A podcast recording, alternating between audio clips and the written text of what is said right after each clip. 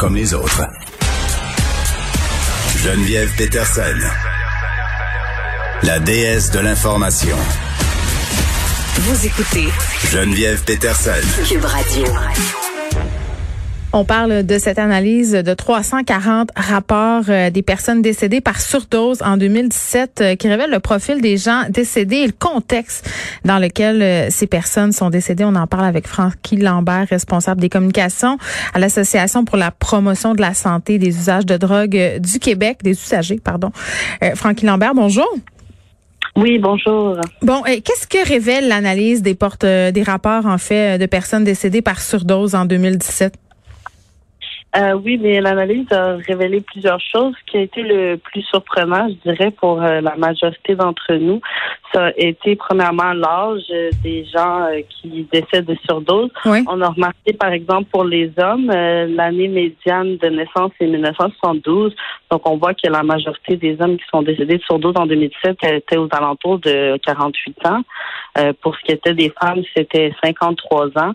Donc déjà là, on est loin du portrait des jeunes dans la rue qui décèdent de surdose. On voit que c'est vraiment des gens plus âgés qui ont tendance à décéder seuls euh, chez eux. Mais oui, j'aurais pensé moi que c'était davantage des jeunes justement. J'avais ce préjugé là. Oui, je pense que c'est un préjugé que la majorité d'entre nous ont. Euh, ce qu'on aussi, c'est que c'est beaucoup de gens euh, qui avaient des problèmes déjà de santé, soit mentale ou physique. Mm-hmm. Donc, euh, il y a ça aussi qu'on a remarqué avec le portrait. Euh, aussi, une chose très importante, puis c'est ça qu'on voulait euh, mettre l'emphase là-dessus, c'est que c'est vraiment une crise des surdoses et non une crise des opioïdes. Ce qu'on a remarqué, c'est que la majorité des gens mouraient de ce qu'on appelle une polyintoxication.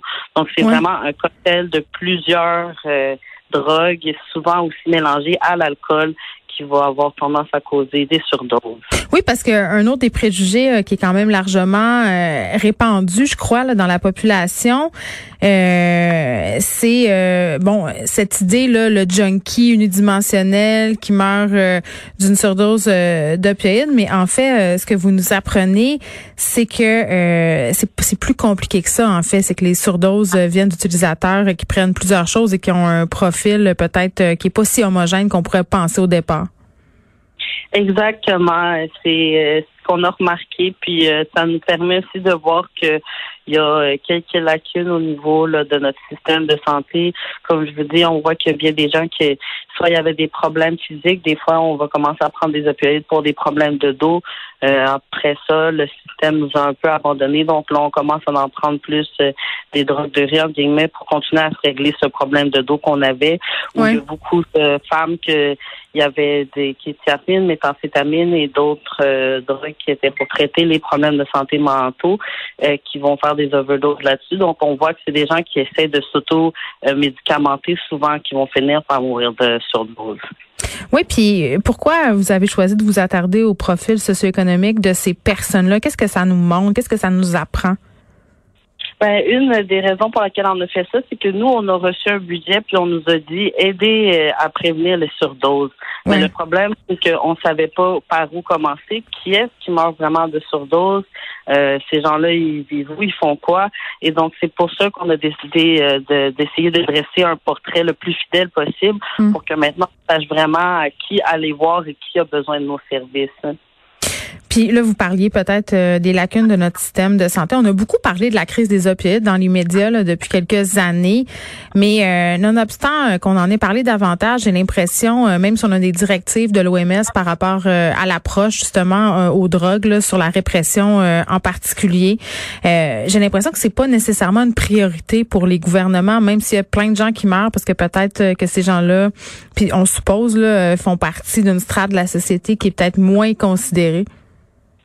Oui, exactement. C'est un des gros problèmes, c'est que c'est dur de recevoir de l'aide quand on voit les gens qui prennent des drogues comme étant justement juste des junkies ou des gens de la société euh, qui sont pas productifs et qui sont pas importants. Et donc là, déjà, l'intérêt d'essayer de régler le problème, elle est beaucoup moindre que si là on parle de gens qui sont entre guillemets vus comme étant plus importants ou plus productifs dans notre société. OK, mais qu'est-ce que le gouvernement euh, devrait faire? Parce qu'il y a beaucoup de questions aussi euh, des sites de consommation supervisés. Je parlais euh, l'autre fois avec quelqu'un qui travaille avec les gens qui vivent dans la rue. Là. On parlait d'un lieu où on peut boire de l'alcool de façon supervisée, recevoir de l'aide. Puis ça, c'est un lieu qui était dédié pour les gros, gros buveurs. quand on parle de ça, les gens trouvent qu'en théorie, c'est une bonne idée, mais en pratique, ils le veulent pas près de chez eux. On, on veut pas ça, on veut pas voir ça. Oui, c'est sûr que c'est un gros problème. Puis c'est une des raisons aussi pour laquelle on voulait faire ce portrait-là, c'est qu'on veut aider à enlever le stigma puis à sensibiliser la population sur c'est qui vraiment qui meurt de surdose parce qu'on se rend compte que c'est c'est ça, c'est pas l'idée qu'on en avait des gens qui sont dans la rue. Il y a beaucoup de gens qui sont plus âgés qui meurent tout seuls, puis c'est important qu'on soit plus conscient euh, et qu'on se préoccupe de ces gens-là. Nous, euh, notre piste d'action, entre autres, c'est justement mhm. de se de se préoccuper de l'ensemble vraiment des décès par surdose et de pas le limiter ça euh, à une seule substance puis à un seul groupe de personnes non plus. OK, mais qu'est-ce que le système de santé devrait faire? De quoi on aurait besoin pour euh, gérer ce problème-là?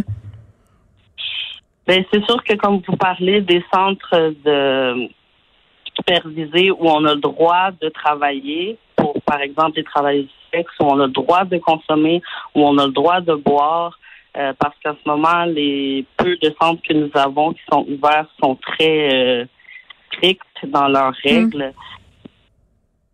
Donc déjà là, c'est sûr que ça serait quelque chose qui aiderait énormément. Euh, aussi, c'est ça qu'on veut faire plus de sensibilisation au niveau de la population, mm. parce que ce qu'on a remarqué, c'est que plus 50, de 50% des personnes décédées ont été retrouvées par un proche euh, dont la majorité n'ont pas appelé le 911. Donc, on voit qu'il y a vraiment un manque de confiance aussi euh, au système?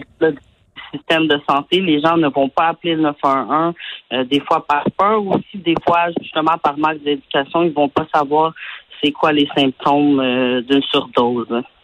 Est-ce qu'on risque d'en voir plus, euh, Francky Lambert, de surdose avec la COVID-19? Est-ce que la pandémie affecte les usagers de drogue? Ben, on en voit déjà plus, beaucoup de surdoses euh, depuis le début de la pandémie. Euh, mm. Ça a affecté énormément de gens. C'est sûr qu'avec euh, justement les frontières qui sont fermées, ça a affecté la qualité de la, drogue qu'on va retrouver dans la rue. ça, ça a aussi affecté les gens qui en vendent.